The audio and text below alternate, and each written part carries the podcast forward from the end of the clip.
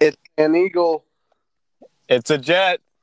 It's It's the goddamn goddamn jet. Jets. What's up, buddy? Nothing much. Just got back from work, ate, showered.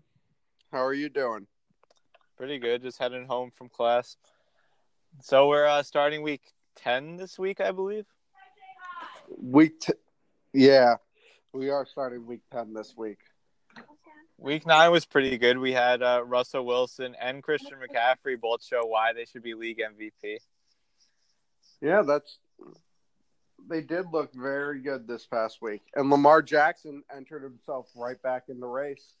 Yeah, I think both of us wrote wrote them off for that game, so that was a big win. They proved they proved a lot of things that I've been saying about them wrong. You know, I think they're a better team than I thought they were, but I still wouldn't put them as favorites in that AFC. No, definitely not playing Belichick a second time. He'll figure something out. Especially But def- Ravens- definitely a strong showing. teams who have played the Ravens multiple times have played them very hard. hmm Yeah, like the Chargers last year was a perfect example. Or the But like you, but like you've been saying, Lamar Jackson's improved as a passer, he has. Definitely- and also he ga- he made me a fan during that game. Not because of the play, he played fantastic. We all know it. We all watched it. But on the goal line, when the Patriots were trying to make a goal line stand, he went around picking up not only offensive linemen but defensive linemen off the floor. That's a guy I can get behind. yeah, He's a leader. I think I think the Ravens are good. Are the Ravens a bigger threat to the Patriots than the Chiefs? Yes, because I don't like the Chiefs' defense. Are they a bigger The- threat than the Texans? For sure. I think last time we said the Texans are on the bubble to even make the playoffs, right? Yeah, that's where I think I had them at. I think Yeah, I, I think th- I think Baltimore is definitely the biggest threat right now. It could change depending on maybe Patrick Mahomes lifts the Chiefs up when he comes back. But right now, I think Baltimore is the clear the clear threat to the Patriots repeating.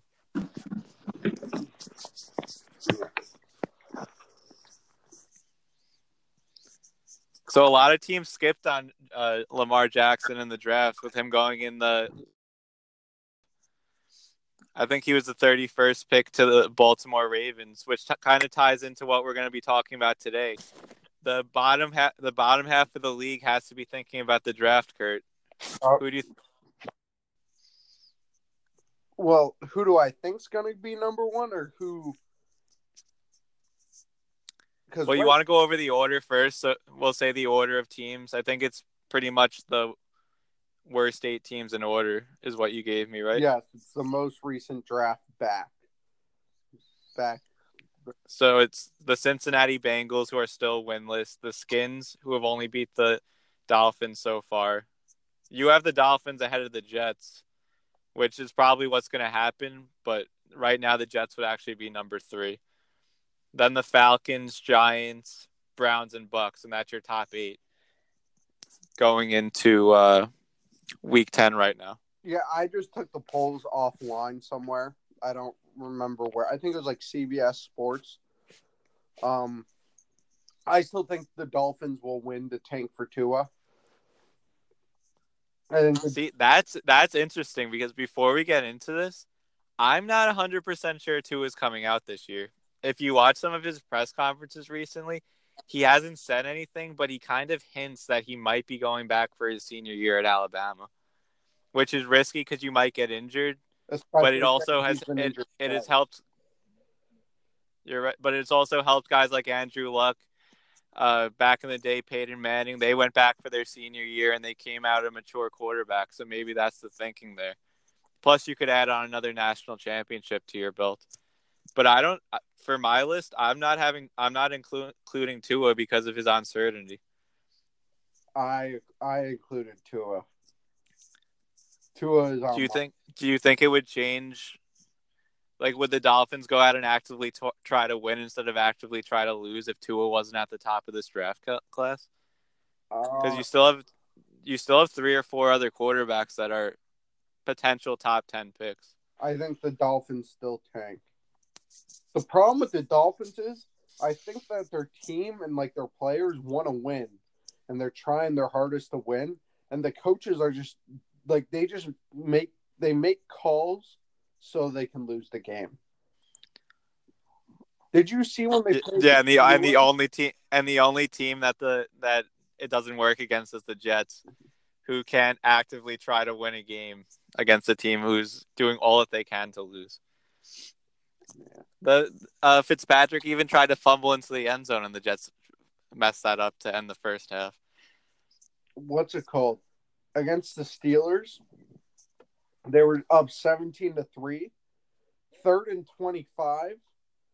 They they ran engage eight from Madden.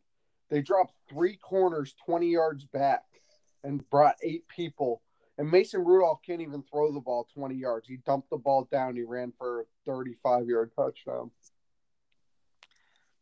Has that play ever actually worked in Madden? Because every time I tried to run that play, they would just throw a little screen and they would get big yards. I think it works on the goal line sometimes. Maybe. But I don't really know. I don't think I've ever really had it work. Yeah, like every time I've tried, I tried to use it, it, it would get blown up. Yeah. But we're not here to talk uh, esports. We're talking actual football. So, who do you think the Bengals are going to go with number one, Kurt? If they do lose the Tankathon, Week 16, buy your tickets, tank for Tua or whoever else is on top of this draft. It's it's in the name, Dave. Tank for Tua to. Uh, I'm just saying you might you might have to wait till 2021 for that to come to fruition. I understand what you're saying, but I just don't. I don't believe it. If if I had the number one pick and Tua's on the draft board, I'm taking Tua number one overall. He's okay. He's shown to be the most accurate and throws the best ball in college football. He's a little short. He has good mobility, not great mobility, good mobility. He what he needs is a better pocket presence. He needs to be able to move around better in the pocket. But to be fair, he wasn't really able to establish that in college because Alabama gives him such a good pocket. That's true. His footwork's some of the best in the game too. Yeah. And also the short quarterback thing, like Russell Wilson, Drew Brees, uh, I guess Baker Mayfield to an extent, they've kind of put that uh, that prerequisite of being like a six five quarterback to the wayside. They've proven that you could be a good quarterback even if you you might have to be on your tippy toes to see over your offensive line. And I am like I said, Tua isn't as short as they are. Tua, I think he's still like six one. No. Yeah, he's over. He's definitely over six foot. But I'm just saying they broke the mold of being saying that a short, uh, average height quarterback can't play in the NFL because obviously Russell Wilson's the MVP right now. Drew Brees is a Super Bowl champion. They've all proven that they could do it. But but I'm still but I, I'm assuming that. Go ahead. I still believe that being a taller quarterback does help more in the NFL. Could you imagine? Well, it, it did, but now but now with the offenses changing it to more mobile quarterbacks, I think we're seeing a little paradigm shift because the bigger, the six six guys, they're usually the guys like Philip Rivers, who uh, looks like he's going to have trouble tonight against this pass rush. But um, the guys like Philip Rivers, who pretty much stay between the guards, those are your six six guys. A lot of people like the Giants with Daniel Jones are looking for the guy that'll get out of the pocket, where height doesn't really matter. You just want the the fleet feet. Mm-hmm. Um, okay, Dave, who's your number one overall pick? I'm going with Justin Herbert from Oregon for the Bengals because I'm leaving Tua out of this. I'm pretty. Um, I don't think he's going to come out. I have that feeling. Uh, Justin Herbert would have been the first overall pick if he came out last year, by all the reports before he went back to Oregon a lot of times it hurts quarterbacks like Matt Matt Barkley when he went back to college. He played terrible his senior year, but Herbert's played just as good as any of his other uh, two or three seasons. I don't know what it is. Marcus Mariota, not really the best person to follow from Oregon, but but I think that I think a lot of teams think that he could play, and he's a, a little bit more of a passer than Mariota was. He was very impressive a couple games ago. I forgot who I was watching him play, but he was extremely impressive. I think this is your guy at the top of the draft for the Bengals, who, unless Ryan Finley shows you something, is going to be looking for uh, are going to be looking for their next franchise QB. Most likely, if Ryan Finley shows them something, they won't be picking number one overall. Good point. Um, I actually really like the pick, Dave. I think Justin Herbert is a very good quarterback. His arm strength and accuracy is great. He needs to do. He needs to get through his reads a little bit faster, but you that takes time, and you learn that in NFL. You speed everything up in NFL. One thing I'll say that that people do have a um issue with him for is his footwork is not the best. But I don't see why if you have good coaching, I don't see why that could not be correct.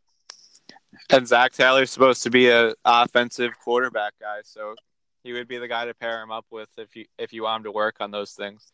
But the footwork's going to be extremely important. We could see with Sam Darnold. Darnold's footwork is probably the worst in the NFL. He throws off his back foot all the time, so that's something. Those are habits that he has to break between now and the combine to really push that he should be that number one overall pick. So the bank, so we both had quarterbacks go number one. The Redskins drafted their supposed franchise quarterback last offseason, but they did go go through a change in GM and coach. So who knows if that's their guy? Do they go two quarterbacks in the in a row at the top of the draft? I do not think so. I don't think so because I don't think there is a good enough quarterback to say that they're that much better than Haskins at the top of this draft.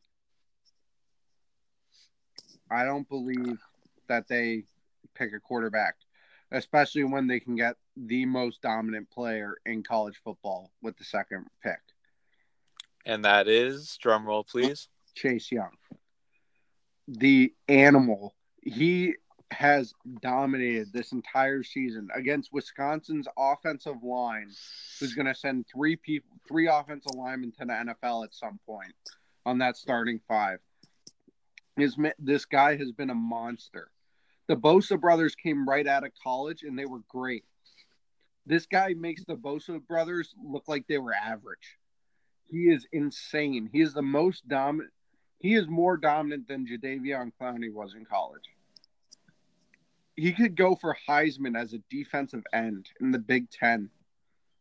Yeah, the first time a defensive player has won since Charles Woodson, right? If he wins it. Yeah, which I don't think will happen because I think Joe Burrow or Tua is going to win. Whoever wins that battle in Alabama. Or Jalen Hurts. I'm th- I think he's out of it because they're not going to win because they're not going to make the playoff. That's true. That they can put if the numbers are close, they usually go by record. So that's a shame for him. But I agree with everything you said about Chase Young. He's dominant. Um, Ohio State is really be every every year. It seems like even before the Bosa brothers, they they have a dominant pass rusher come out. So it's fair to say they're coming from he's coming from a good system. I just don't think that's where the Redskins are going to go with this pick. I think they're going to replace Trent Williams on their offensive line with the best offensive line prospects, people are saying, since guys like Quenton Nelson, who was only a couple years ago, and Eric Fisher, who went number one overall a couple years ago. And that's Andrew Thomas. He's an offensive tackle from Georgia. Uh, they say he has very good footwork. He could block, he could run block and pass block. So I think this is where they go. They need to put pieces around to protect their quarterbacks. Whoever it is, if it's Alex Smith when he comes back, he's not going to be too mobile. You have to have protection there. I think they go offensive lineman with the second overall pick. I like the pick. My only thing is, I feel like the Redskins, their path to winning is a dominant defense, and they play in a division where they have to play Dak Prescott and Carson Wentz. And if Daniel Jones pans out, that's three good quarterbacks that they're going to need a pass rush against. And I think Chase Young is too much of a hit to pass up on. Yeah, but in the same way we've seen te- we've seen pass rushers slip in the last couple of years, like Josh Allen slipped to I think seven last year, and he was looked at by a lot of people as the most well-rounded NFL ready player in the draft. Same thing with like Ed Oliver. So there's a, little bit of a trend of guys dropping, and I kind of have that in my list. I think you'll think I have him going too low when I reveal it, but I think that the Redskins will go offensive line. You can't really go wrong fortifying the offense or the defensive line, but they have to go they have to go that way on either side of the ball. Do you think Nick Bosa going number two was a mistake last year? No, absolutely not. Who else would they have went number two? I think Chase. I think Chase Young is going to be better than Nick Bosa his rookie year. Okay, that's high. That's high praise. Would you rather have Nick Bosa on your team or Quenton Nelson? Quenton Nelson. You could find you could find a pass uh play wrecking pass rusher in the later round. You can't find a guy like Quenton Nelson after the first ten picks of the draft. That's why that's why offensive linemen are such a premium because you don't get them with those late picks. You don't even get them in late in the first round. You get guys like Ereck Flowers if you wait that late. Okay, Dave. Who's your third overall pick? My third overall pick right now in mock drafts, from what I saw, he's going around 15 or 16 to like the Titans in that area. But to me, this guy is the safest quarterback in the entire draft a couple years ago before the emergence of Tua and Herbert, he was he was the consensus pick to be the number one quarterback off the board in this draft, and that's Jake Fromm, the quarterback from Georgia. He's the safest QB in the draft. He gets the job done.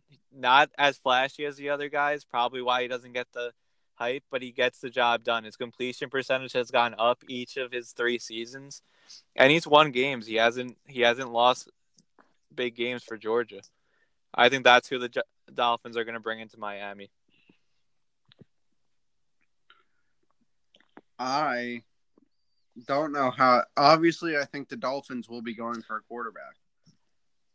I don't know if they're going to be willing to to spend number three overall pick on Jake Fromm. Would they trade down? I don't think so because we saw with the Giants a lot of, well, according to conflicting reports, uh, teams would have drafted Daniel Jones at like 12 or wherever the Redskins were picking, but he was in the second round on a lot of on a lot of people's boards, and the Giants took him at six with, instead of trading down because when you see your guy on the board, you have to take him with all at all costs. You can't risk someone else moving ahead of you and taking that franchise quarterback. And I mean, maybe Joe Burrow will have more hype and he'll get drafted over him or Tua if he comes out. But I still think Jake Fromm is the best quarterback in this draft or will end up being the best quarterback in this draft. So I think that the Dolphins should take him at three.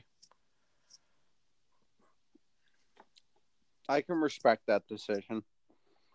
I think he definitely has shown that he can be a he is an NFL worthy quarterback. Um, whether his upside is that high for a number three pick, I don't know. I I can't really tell you anything he does great. Well, what do you expect from a number three pick as a quarterback? Because right now, here are some of the guys that we can compare him to: Blake Bortles, Mitch Trubisky. Those guys were taking number three. And Jake Fromm is more NFL ready than either one of them. If you look at footwork, his accuracy, he checks the box the boxes that these guys weren't checking when they were taking number 3. So I think and both those guys they're backup quarterbacks now, but they've they both have playoff wins under their resume. So Jake Fromm could be will be just as good or better than them. So I think he will be worth a number three three overall pick for my three, the Dolphins, I also have them taking a quarterback. I have them taking Justin Herbert from Oregon. We went over earlier why we thought he would be the number one overall pick in Dave's draft if Tua wasn't coming out. The guy is six foot five, can run fast, has a cannon for an arm, great accuracy, a little slow on his reads, and his footwork needs a good amount of help. But if you put him on a team that is willing to help him, the guy could be an all star. I think he has the highest potential in the draft. I think he could be the best quarterback in the draft. He could be Carson Wentz good. Or he could he could be a bust, but I I think his upside is higher than other players. While I feel like Jake Fromm, you know what you're going to get from him, and I think he's going to be a good quarterback, but I don't know if he's ever going to be great. That's fair. I agree with everything that you said about Justin Herbert, which is why I have him num- going number one overall. I think if two is if Tua is in the draft, he'll probably end up going to the Dolphins or whoever has the lower pick of the Dolphins or the Bengals. Who do you have with, with the Jets at four? You already put him on your board, Andrew Thomas. What do you need for a, a young quarterback who's struggling? Offensive line problems. You need a good, stout offensive lineman that can rally the troops. I uh, hundred, a hundred percent. I was listening to um Mark Schlereth talk, and he says the key to any great offensive line team is you need three three Pro Bowl. You need three great offensive linemen. You need one amazing one, and then that brings up the other two, and the other two can hide four and five's flaws. And I think that's what the Jets could have. They have a young offensive line. You get one person who could be a stud in there, like Andrew Thomas and bring that Quenton Nelson strategy to the offensive line, they could start being a powerhouse. Especially when it comes out, they could start going into an offensive firepower. You, they do have a lot of talent on that offense. I don't know if the coaching's that great, but I think the talent is there.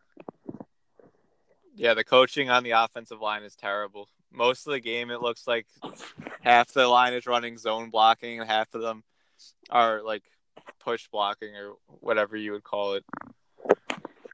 It's it's disgraceful, but I agree with you. I I think that they should go with an offensive an offensive lineman.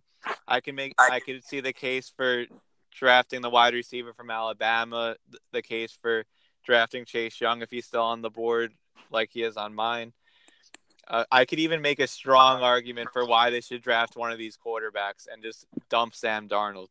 But I'm not going to do it in this because Joe Douglas is an offensive lineman. He knows the importance. That's why they brought him in here to fortify this offensive line. And they need it because no matter who you put back there, if you don't have the guys up there to protect them, they're not going to do well. So I think they're going to draft Austin Jackson. He's another tackle from USC. Scouts say he has the quickest feet of any of the guys in the first round. That's important. Uh, he's a better run blocker right now than pass blocker. But you've played offensive line, Kurt. Would you say that pass blocking is easier to pick up than run blocking? Um, I don't know for an offensive tackle. For an offensive guard, I think it is. I feel like if you are able to pat to um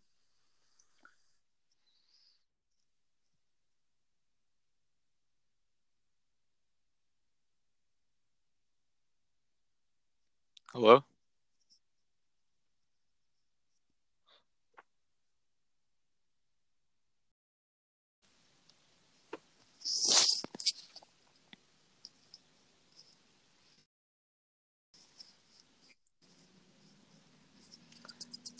All right, we're back. So, what I was you... trying to say is, I don't know if you heard me. I think it's easier for a good run blocking tackle to become a good pass blocking tackle than it is easier for a good pass blocking tackle to become a good run blocking tackle. What do you think about that? Uh, I'm just trying to. Yeah, I guess I agree with you. I mean, you've played the position, so you know which one's harder. I actually way, never think, played think... offensive tackle. I only played guard and center but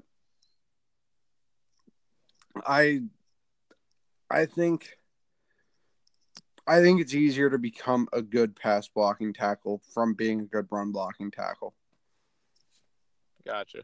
Especially Either way, have I, th- I think the quick the quick hands and quick feet are only a are only a benefit if he can get up out of his stance and get to the outside to a to an outside edge rusher. I think he could do a good job in the NFL.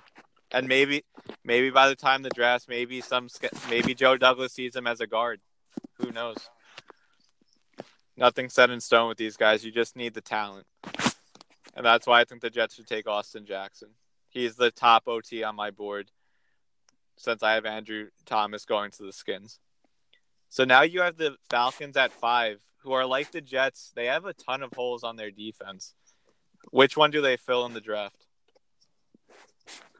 Jeff Okudah from This Ohio first- State, the corner. This is the first down. one we agree on, bro. They what they need is they need a corner. They need someone who you know is going to come out and be a great player. And I really think they could use a corner. The only position you could say the Dolphins are good at is they have an they have decent edge rushers. They have Vic Beasley and um I forget who's on the other side. But they Vic Beasley is still he's still a good edge rusher. He's not great, but he's good. Yeah, just very injury prone, like the rest of their defense. I agree think- with you though. I think Jeff uh, Okudah is what you how you pronounce his name. He Yeah. seems to be the best the best defensive prospect on the board in the secondary. Obviously, second to Chase Young overall defense. So I think the Falcons will go there. Like you said, they already have pass rushers, which is on Chase Young. And their second, like Keanu Neal's been a pretty, a pretty solid NFL player since they drafted him, but he's always hurt. So you got to get this guy, this stud cornerback, who draws comparisons. He's smaller, a little bit smaller than Jalen Ramsey, but that's the comparison right now to NFL guys. I Yeah. like him a lot. Yeah, he is. Um, he's playing lights out in college. They're saying it's going to translate. The the Falcons play in division where they have to play Michael Thomas. They have to play Chris Godwin, Mike Evans. Um, Panthers don't really have that threat yet, but you know, if you spend four weeks a year playing top tier wide receivers, I think it can only help.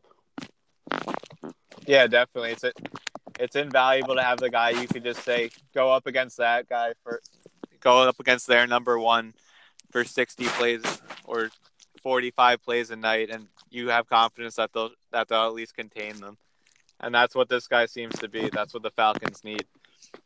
So we agreed on pick number five. That's the first one so far. We're not going to agree on this one because the guy I have the Giants taking is Chase Young, who you have going number two overall. Uh, pass rushers from Ohio State are great. The Giants passed up on Josh Allen last year. This year, they don't need a quarterback. There's no reason to pass up on Chase Young. Their their secondary has some players in it, but they're covering for so long because they have no pass rush whatsoever. All their talent, like Dexter Lawrence, Leonard Williams on the defensive line, are all run stuffers. Chase Young would be a perfect complement to them on the outside and he would give this secondary some well needed, some much needed relief, and they won't have to be covering for six, seven, eight seconds every single time the quarterback drops back.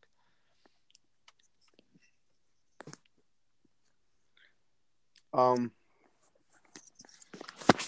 I understand why you would take Chase Young there.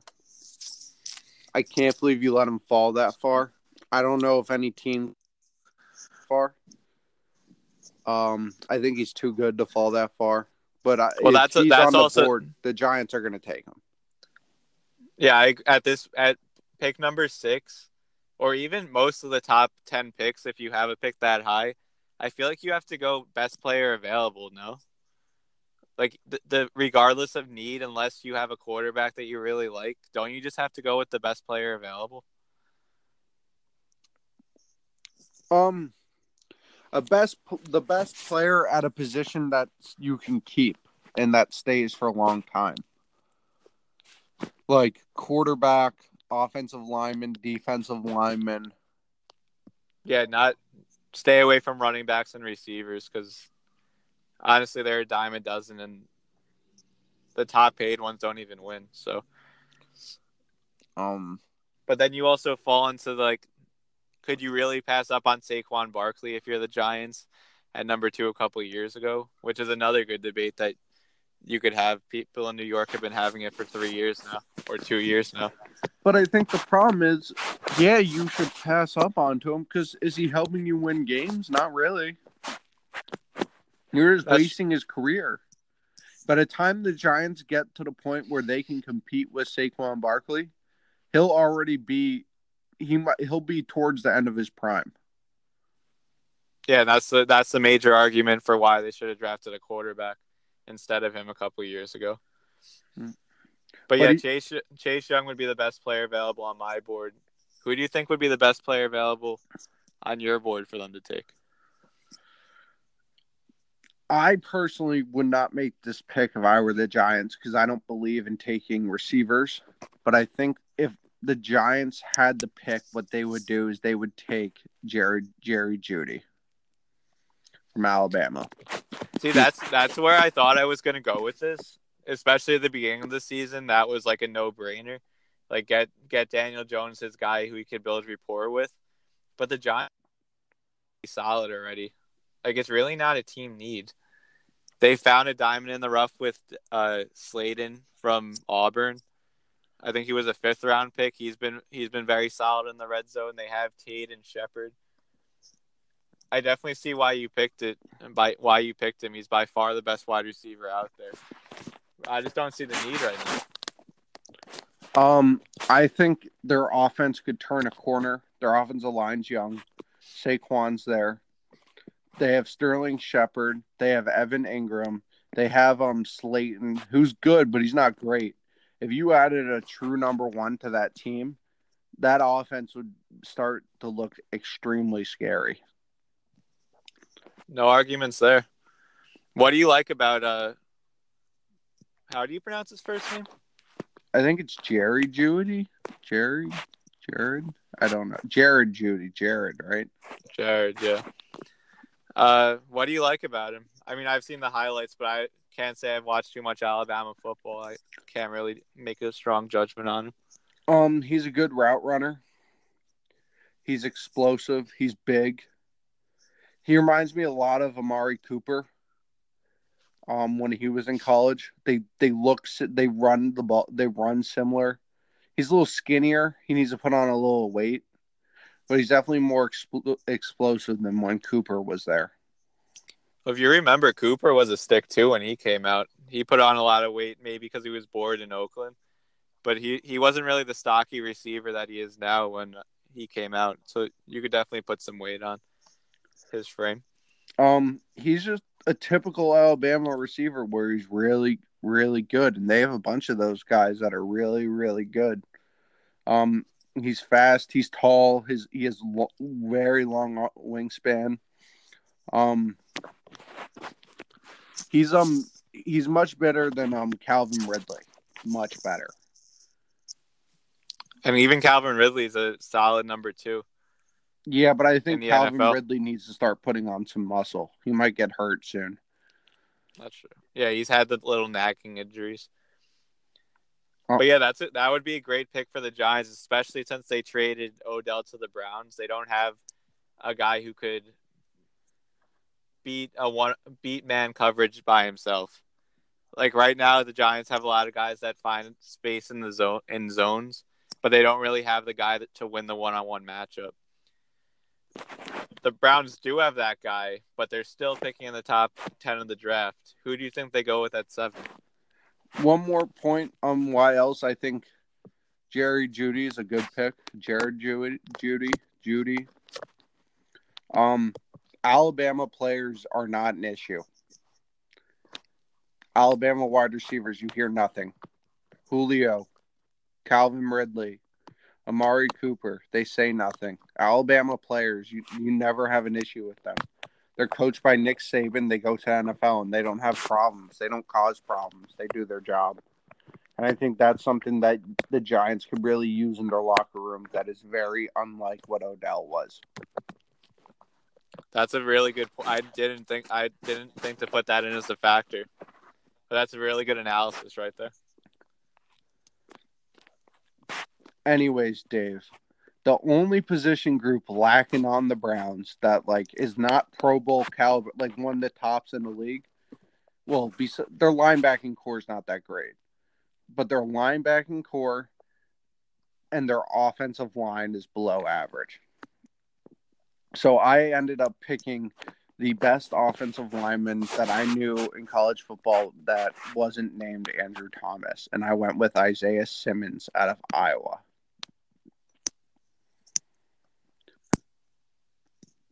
Okay. I watched Isaiah play against Penn State, and he absolutely destroyed. I can't think of his name right now, but he's supposed to be a top five edge rusher coming in the draft. He absolutely manhandled him. The guy got no pressure on the quarterback. He got driven back on blocks. Isaiah Simmons is the real deal. And he's he's old, he's stocky, and he's a Big Ten offensive lineman, but he's a little slow.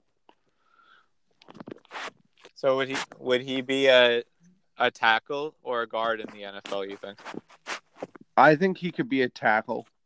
I think I don't know how good his form is. He would definitely need a really good form. But like Jason Peters isn't that quick, but he has really good form and he's really big. And that's Isaiah Simmons. He's a very big player. He if he's not going to get bull rushed, if he can get his form down, to the point where he can get out fast enough, I think he could be a really solid left tackle in the league or right tackle. That's high praise. I'm going with uh, another offensive tackle. I gotta, I gotta admit, the the guy you have the Browns picking didn't show up on my radar. I don't, I haven't watched too much college football. Most of my stuff is based on research, but I have the Browns taking Walker Little from Stanford. They said he might be the best two way tackle. So he might not be as good as Andrew Thomas on one side on pass blocking or run blocking, whatever Thomas's thing is. But he's the most well rounded two way ta- tackle in the draft, is what I read. So I think that's where the Browns go at 10. Offensive line's a definite need. Dave, my my only problem there is I don't believe in Pac-12 offensive or defensive linemen. If you're gonna get offensive or defensive linemen, you got to go to the Big Ten or the SEC. I think everyone knows that, and I, I don't know if I'd ever trust a Pac-12 offensive lineman. That's, do you have any examples of ones that have flopped? Not really, but I don't have any examples of anyone that are great. That's true. So maybe they're just maybe they're decent, but they're not worth a top ten pick, is what you're saying. Yes. Okay. To be fair, so though, bo- I don't know where many offensive linemen are from. I feel like there's a lot of them that come out of the Big Twelve. Yeah, probably. I mean, you don't really. They're not really hyped up as much either. Like they're kind of just names that you see. You don't pay attention to them during the combine. You pay attention to the 40 times from the receivers and whatever pro days the the uh, quarterbacks go to, but you don't really like look into where offensive li- linemen are coming from unless you're doing something like we're doing today. So yeah. But yeah, the Browns definitely have a need for an offensive tackle, guard, pretty much every position on that offensive line. They need to protect Baker Mayfield if he's going to be their guy. What about the Bucs? We'll round out our top eight, then we'll get to picks. I have the Bucs taking at number eight, Joe Burrow, saying goodbye to Jameis Winston, and Bruce Arians can take out Joe Burrow, who's going to be an absolute chuck. He loves to throw the ball, and I think he'd be perfect in Joe Burrow and um Bruce Arians' scheme. I think Joe Burrow has very good accuracy and he reads the field really well. But I don't think he has great arm strength and I don't think he has great escapability and he's not the tallest. But I feel like with Bruce Arians are going to put in the receivers on that team, you need someone who's accurate who can get them the ball.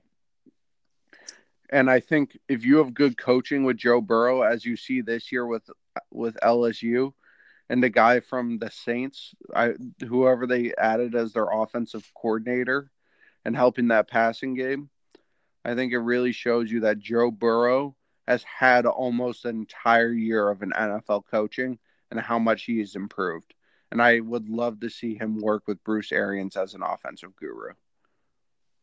That would be a pretty nice pair, but I'm I don't think that they're gonna dump Jameis Winston.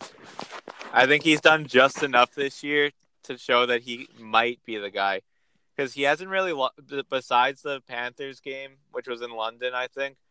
He really hasn't had a game where he unraveled and cost it. It's it's been their defense that hasn't hold held the teams below like the offense for the Bucs has put up points. They always do. It's their defense that's held them back, which is why I think that they're going to go with Grant Delpit, the safety from LSU. LSU safeties are studs. Look at Jamal Adams, even though he talks a bigger game than he plays. Landon Collins. This guy's the next in the line. They need someone to show up that secondary. They have a decent front seven with their with their run stuffers and their they have a nice little pass rush with Shaquille Barrett, and I'm drawing a blank on who's on the opposite side from him, but they have a nice, uh, they have nice control of the line of scrimmage. They just need to cover over the top, and that's what the safety will do from LSU. Again, I think that if they do give up on Winston, Joe Burrow would be the way to go for the reasons that you said. And again, really good analysis with the uh, with him running a pro ish style offense this year and how much he's improved. That that was a very good uh, thing to point out. Um, if Tampa Bay does not get a quarterback, they are definitely going to use the pick on defense. I haven't watched the guy from LSU this year, but I just from history, LSU safeties are generally a very, very good. So I can't go off of his off of history, I think that sounds like a good pick. All right, so that's our top eight for the uh, for the week ten tankathon order, I guess we can call it. Or there's probably a better name that we can call it. The tank for Tua. Top eight picks. Now let's get into our picks for teams that are actually trying to win this week. What do you think is a safe option?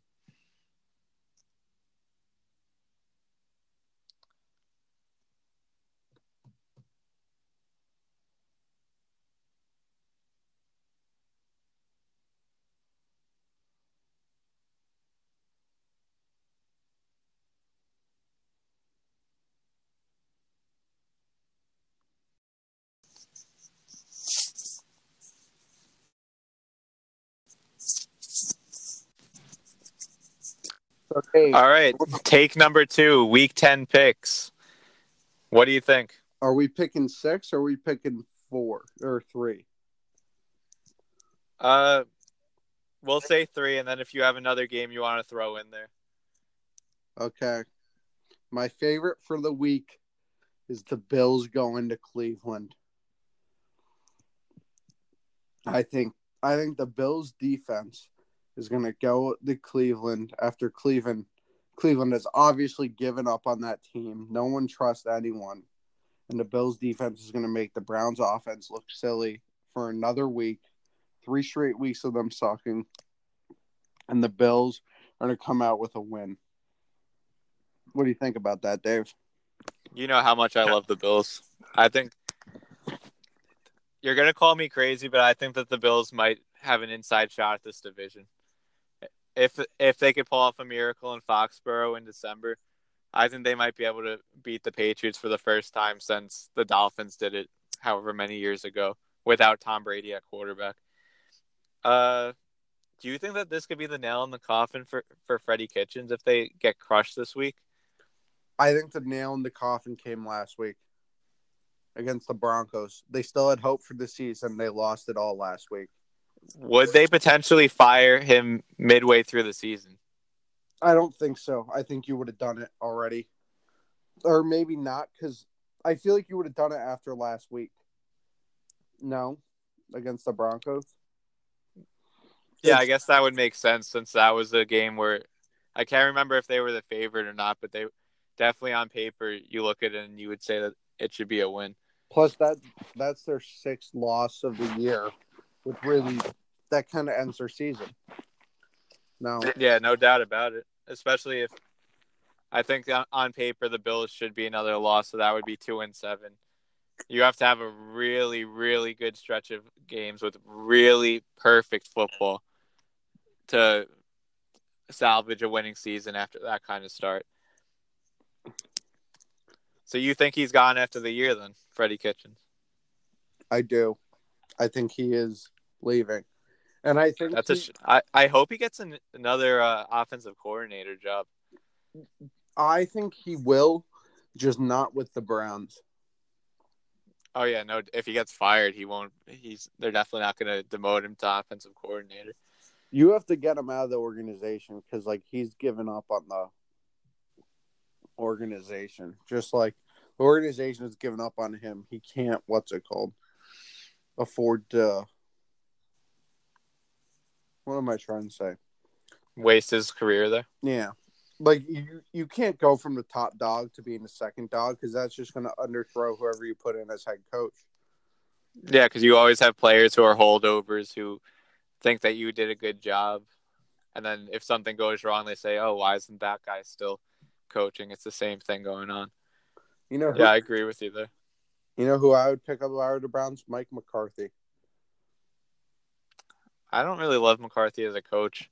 I feel I feel like if there was a place for Pat Riley to go, it would be Cleveland.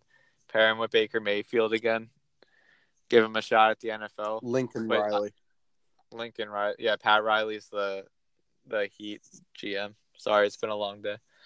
Uh, yeah, but Mike McCarthy would probably would definitely have his name thrown in the ring. He was just blackballed by the meet by the uh, press in Green Bay so much. That's why he didn't get a job this year. There was so much negative stuff about him.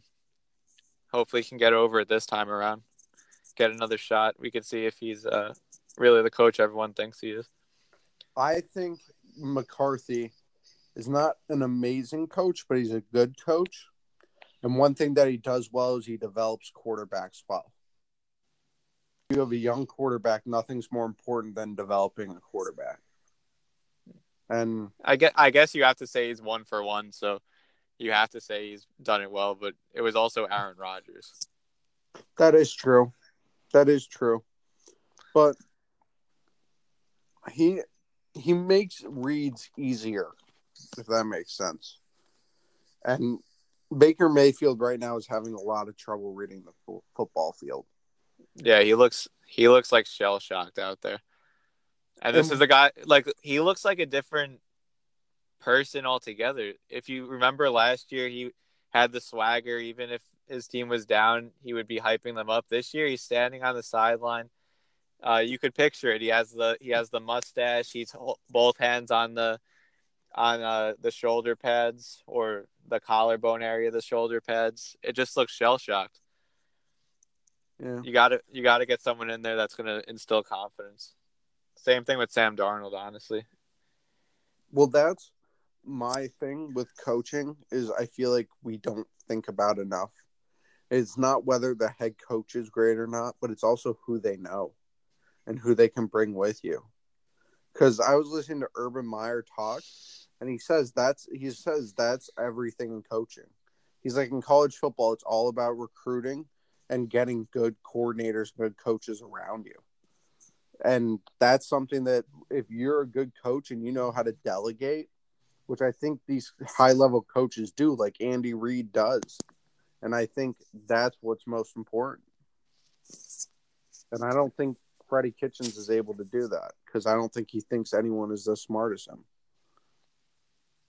Yeah, that's definitely a key to coaching. You have to the coaching staff's a team just like the players are a team. You have to you have to know everyone's strengths and weaknesses and mesh as a group. And these guys aren't doing it so far. Well, let's get back to the picks because we're, we're getting a little sidetracked. I like your pick, but I'm going to go with the Saints versus the Falcons. It's in New Orleans. Matt Ryan is limited in practice right now. He really should just be shut down for the season. There's no reason to have. He's 34 years old, I think. So he's if he stays healthy, he'll have another five, six good years left in him. So you don't want to risk him getting injured out there on a bum ankle anyway. I think this is going to be a blowout. The Falcons' defense is hapless. Kamara is back. Latavius Murray's on fire right now, so they'll have the two-headed backfield going. Michael Thomas is going to do his thing, get his 10 catches for however many yards, probably a score. And Drew Brees, this will be another game where he can get back to 100% if he's not there already. Yeah, I don't really see how the Saints could lose this game. They're one of the top three best teams in the NFL, and the Falcons are one of the top five worst NFL teams. Um, the Falcons, I feel like, are injured every year. Like their whole team is just injured. Um, Matt Ryan's coming back from injury. Uh, I don't really see a way Atlanta's going to win this in New Orleans. Yeah, I agree. And I was thinking about it. Matt Ryan and Phil- Philip Rivers are very similar, and the fact that they've put up these numbers and their teams just aren't, just haven't won. A, they kind of like waste. Like Philip Rivers is sixth all time in passing yards, with nothing else to show for it. That's gotta feel. That's gotta feel so shitty. And Matt Ryan's kind of the same way because he lost that Super Bowl. He's put up MVP numbers for the past five or six seasons. Matt Ryan's a little younger though. Yeah, he still has four or five years on Philip Rivers in the league, but probably more than that. He's 34. Is he really? Yeah, I know it's surprising, but I, if you think about it, he came out the same year as Joe Flacco. Probably, I think he stayed. I think he stayed a full four years in college, so he was probably 22, 23. So it kind of makes sense if you think about it. Yeah. It's just guys like Tom Brady have stayed in the league for, and Drew Brees have stayed in the league forever. You still think Matt Ryan's a young quarterback. But ne- I'm kind of curious. Neither one of us picked the Ravens against the Bengals as a safe game.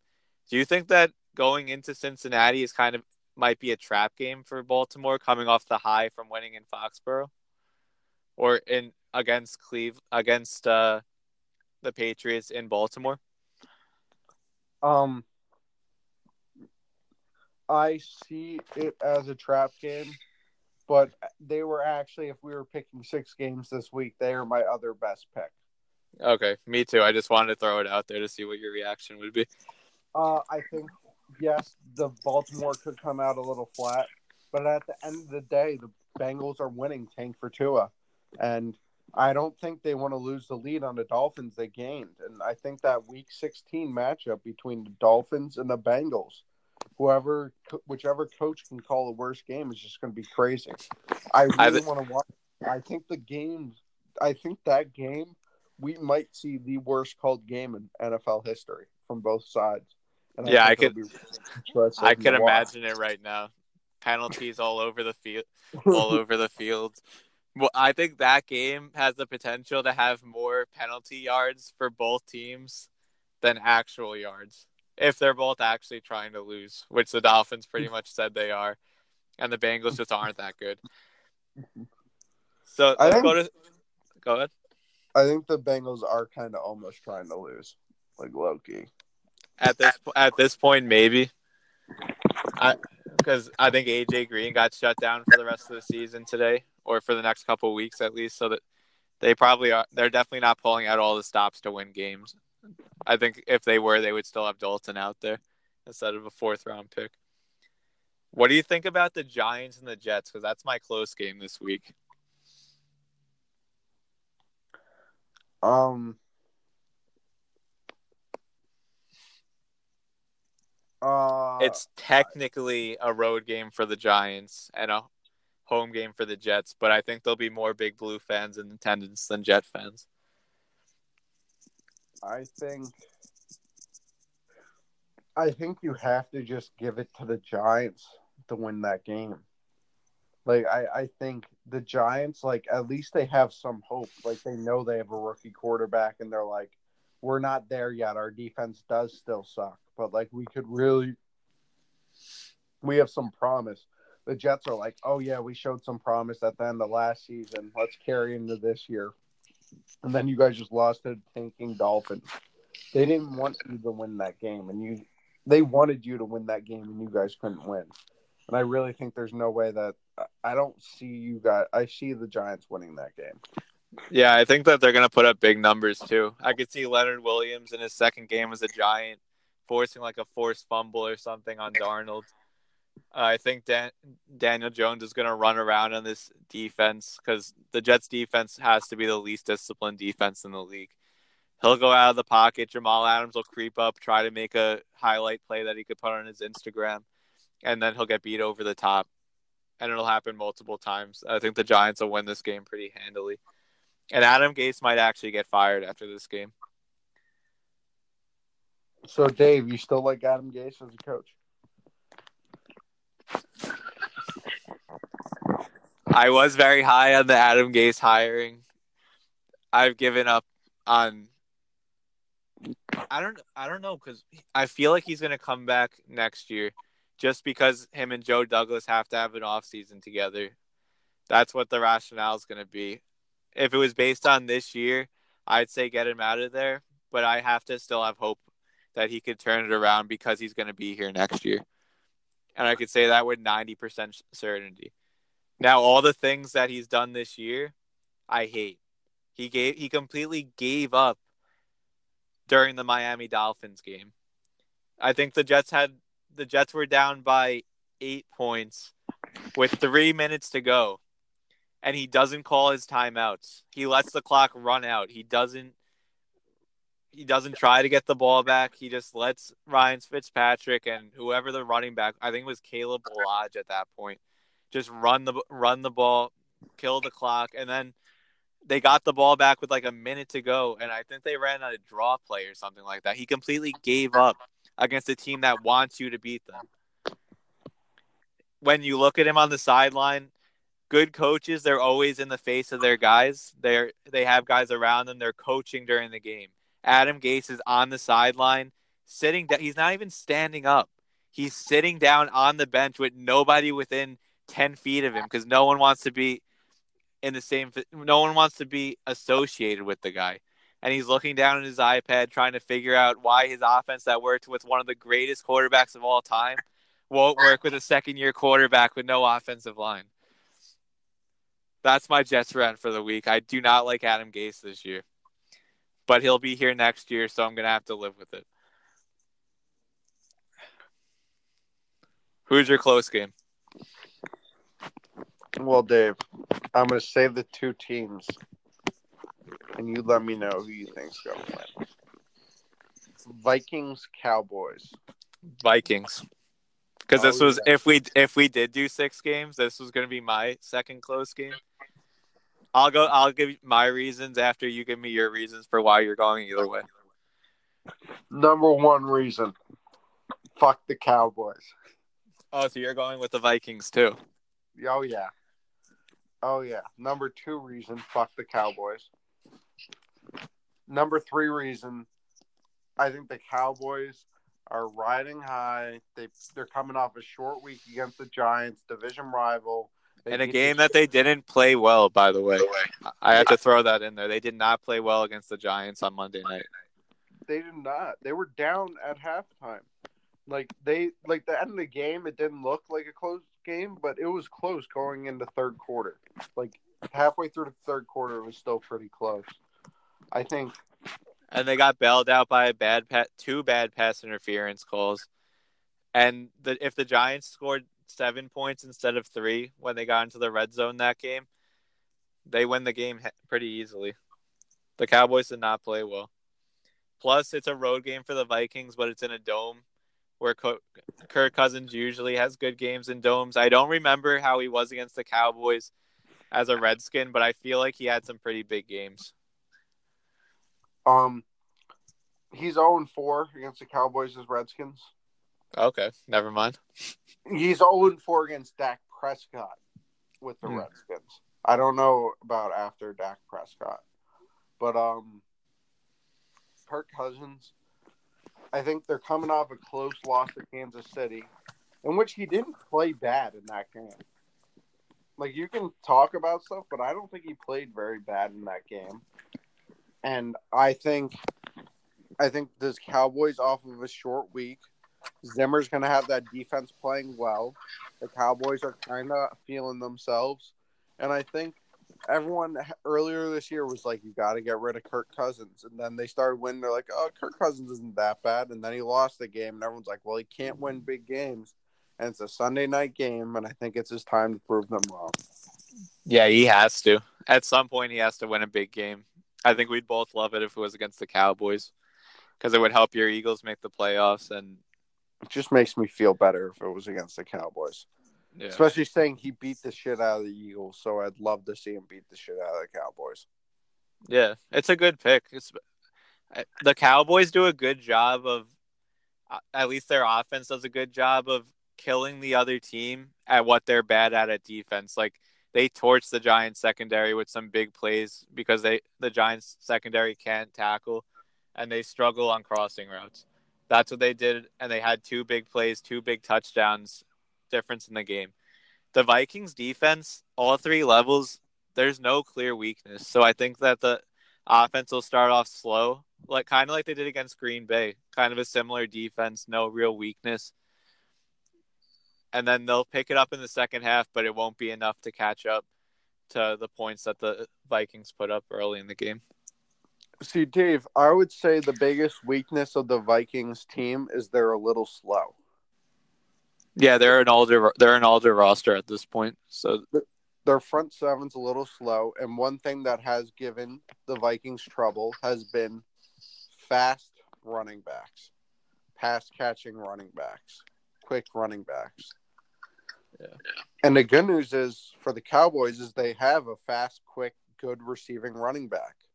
But they don't use him in receiving ever. situations ever. Like ever. he he could mhm. probably catch 70 maybe not maybe 65 balls a year if they use him in the offense, but he's pretty much just a pretty much just an I form pistol back for them. Which I mean, it works. He's led the league in rushing his entire career. Oh, I think we're thinking of someone else. I'm thinking of Pollard. Oh, I was thinking of Zeke. How often is Pollard actually on the field? He's not, which is the problem because their offense is so much different and so much more dynamic when he is there. And they spread the ball out so much more when Pollard's on the field. I th- I still think Zeke's a great running back, but Zeke has nowhere near the receiving game that Pollard has. That's well, he I think he could. They just don't use him that way because he caught the ball. He caught the ball out of the backfield. Even his rookie year, they they used him a lot when Tony Romo was back there, or no, uh, it was Dak still. But when Dak was back there with him his rookie year, they would check down to him a lot. And he also caught the ball well at Ohio State. So I don't think it's a lack of his talent. I think it's a lack of play calling from Kellen Moore. That's true, but Pollard's almost more of a receiver like James White. Well, Zeke is more like, okay, check it down like Saquon Barkley and Le'Veon Bell. You know, I don't know. I yeah, I see what I see what you're saying there. Like his one, his job, Pollard's job is to go out and catch the ball, not yeah. Zeke's. And I know that's one thing that has given Minnesota trouble is running backs out of the backfield, running routes. Um. So, Dave, we already went over your close game, my close game. Who's your underdog? My underdog. Did they win last week? I'm trying to remember in my head. Yeah, actually, they dominated last week. My underdog is the Panthers going into Green Bay and beating Aaron Rodgers and the Green Bay Packers. The Packers, they're a good team this year. They've shown it. I think they're seven and two at this point. Am I right, or are they six and two? Did they have a bye week? Seven and two. You're correct. Seven and two. But the two games they lost the same way. The Eagles pounded them with the football, and the Chargers pounded them with the football. There's a blueprint to beat this Green Bay team, and the Carolina Panthers game plan fits right into that. They have an MV- they have the runner up right now to Russell Wilson as the MVP and Christian McCaffrey, And I think it's a lot closer than people give it credit for. Christian McCaffrey's having a phenomenal year, carrying the Panthers to being a winning team right now with a I don't think he's technically a rookie because he was the backup last year, but a first time starting NFL quarterback who was a backup coming into the season.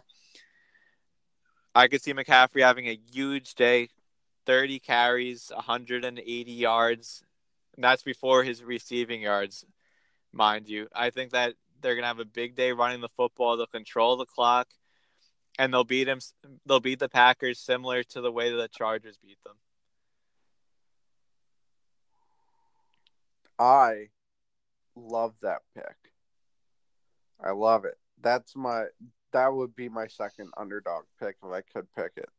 I think the Panthers have a great shot this week. I think one thing that might hurt them though is they don't have great receivers.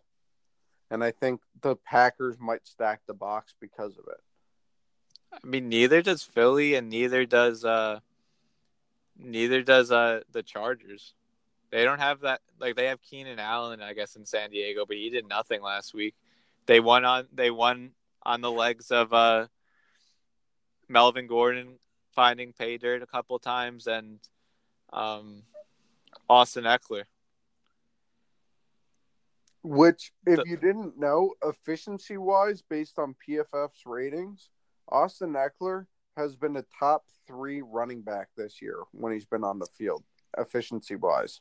And Christian McCaffrey is like Ekeler on steroids. So yeah. I think I think they have a pretty good shot of doing the same thing that the Chargers had last week.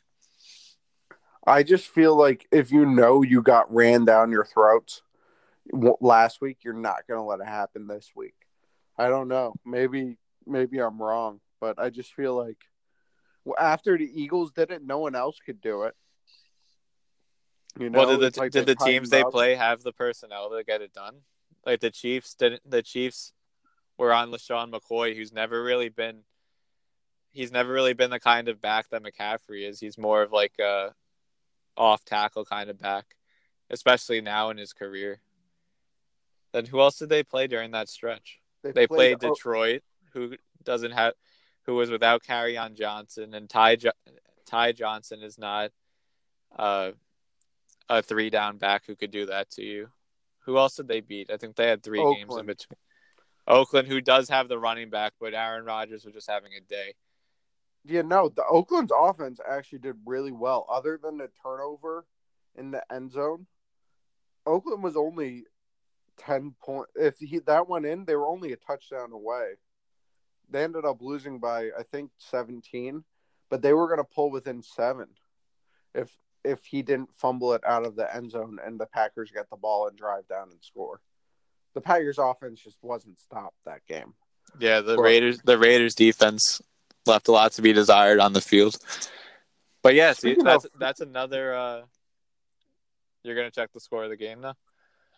I'll i think it was ten it was ten nothing when I looked before. It's 14-10 Chargers right now. Two minutes to go in the second.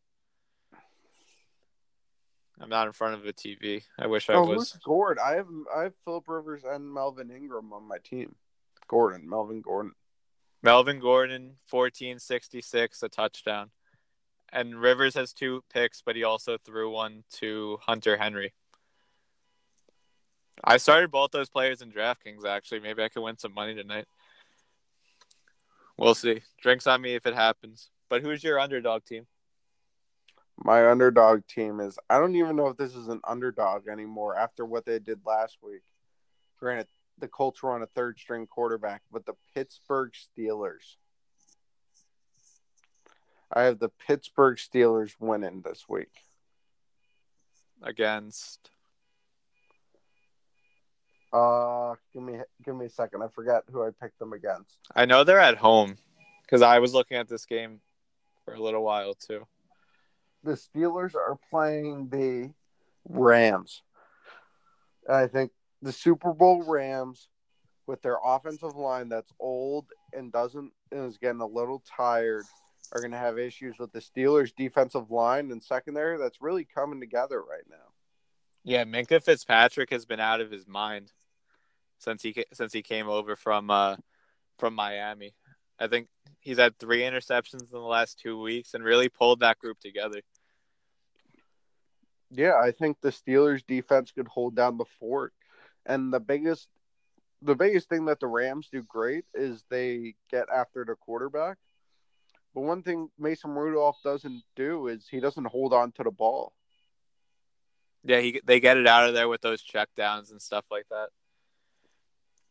They Good. they I run like I like the pick a lot. I think it's the Steelers game. It's in Pittsburgh. The Rams is getting a little colder, and the Rams are in LA. They're not used to the temperature. It'll be a little chilly. Um, yeah. Just one more game I'd like to discuss, Dave. Discuss. Seahawks 49ers Monday night. You're going to go with the 49ers for obvious reasons. They're a great team. I have a feeling that we're going to see Russell Wilson put his stamp on this game.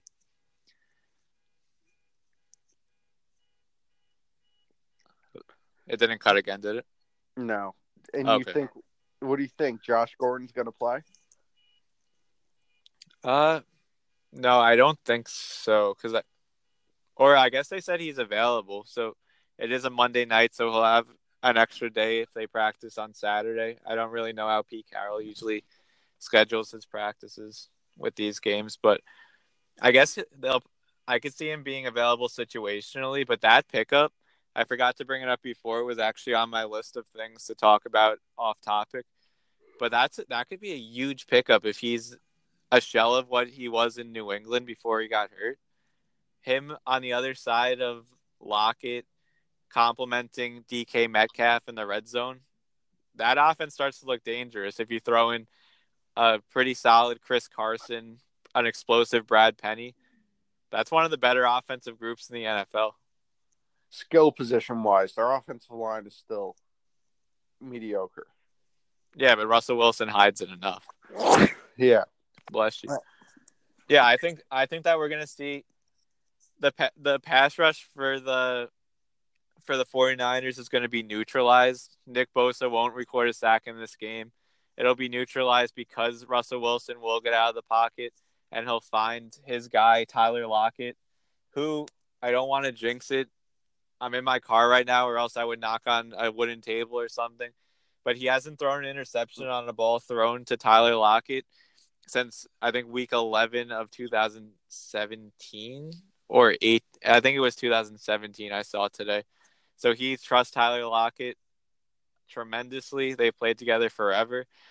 And I think he's going to have a, a huge game, an MVP, the equivalent of a Heisman winning game.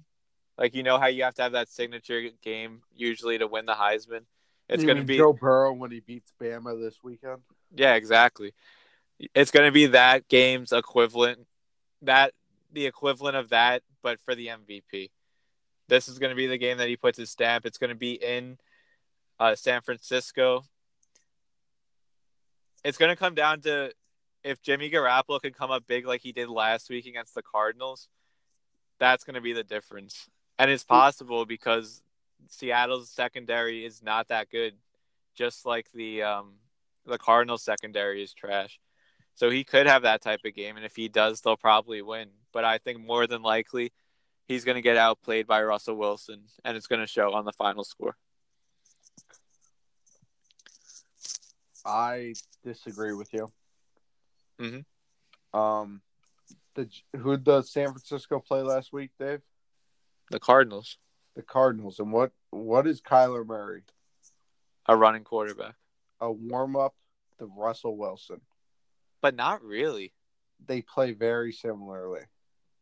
But not as he's not nearly as smart as Russell Wilson. No, he's not nearly as good as Russell Wilson. He also But- doesn't have the pocket awareness that Russell Wilson has. That's true. It's not quantifiable by any numbers, but R- Russell Wilson looks like the most comfortable quarterback behind the line or outside the line of any quarterback in the league. I So- almost feel like I almost feel like Mahomes looks better back there, but we can debate that another time. They're both great. Doesn't matter. Um, the they played the Cardinals. They're kind of used to a running quarterback covering a little longer. They're coming off a long week. It's what is it? It's 11 days for them. Yeah, eleven days. 11 days. An extra rest for a great offensive play caller. I think Kittle is going to have a huge day. PFF rated him as the best tight end in the game. All right, we get it. You think he's better than Darren Waller? Not better. I think he's better than Travis Kelce. What about Austin Hooper? Get that shit out of here. All right, different day, different debate.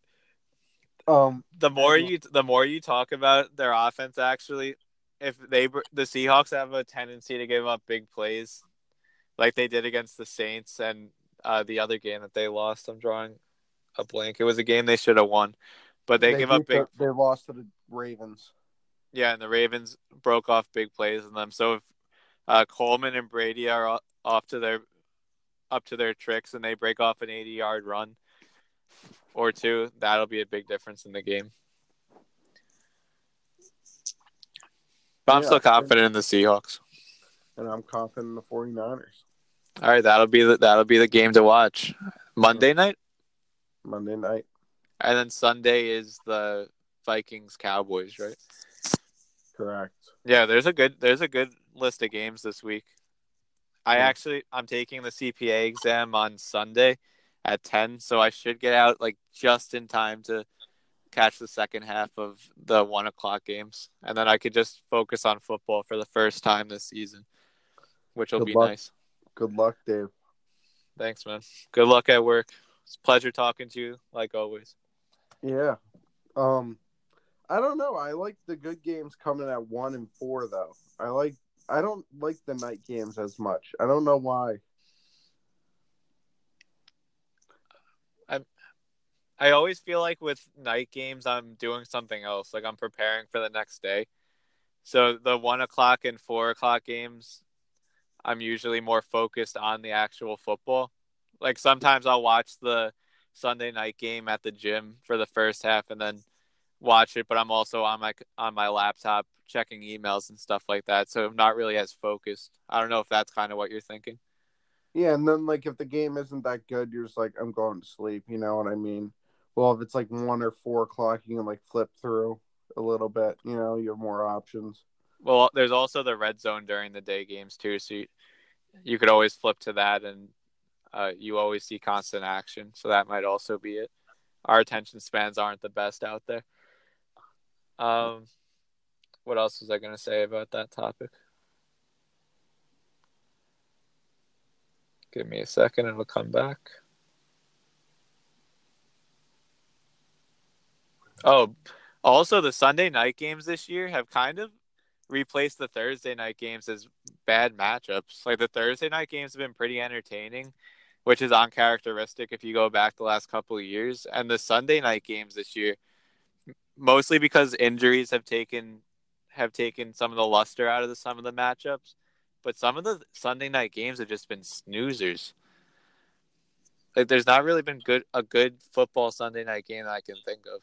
The Colts Chiefs game was good. Yeah, but, But that was back in thought- week four. Everyone thought it was going to be a blowout, so no one watched it. Mm-hmm. The Well- Ravens Patriots game was supposed to be good. I didn't watch it. I went to sleep. Yeah, it wasn't a good game. You didn't miss anything. There was like maybe a 10 minute stretch where it was a competitive game. But yeah, that's that's probably hopefully this week starts a reverse trend and then you start to get then you get into the part of the season where they start to flex out the bad teams from those games and they put in a game that actually means something for the playoffs. So that should make it more exciting going forward. Okay, Dave. I think this is it. What Yep. topic would you like to do next week? Uh, so it'll be week 11. We already did a coaches one, so I don't want to do another hot seat topic. Um, You want to do you want to do our all pro teams? all Top 22 team. guys? you pick an offensive, you pick a head coach, offensive coordinator, defensive coordinator, and 22 players. You want to split it so you do offense or defense, and I'll do the other side of the ball, Yeah, we could do that. or we could do the whole team. I don't really care. It might be a long podcast though. You know what? Let's do. Let's split it. You- want offense or defense? You pick an offensive head coach. I pick a defensive. And don't. I'm not going to pick Belichick if it's defensive either. Okay, I'll take offense. That'll be a fun one. I think we'll have a pretty good debate there. Thanks for listening, everybody. Thank you. Have Everyone one. have have a good night. Bye.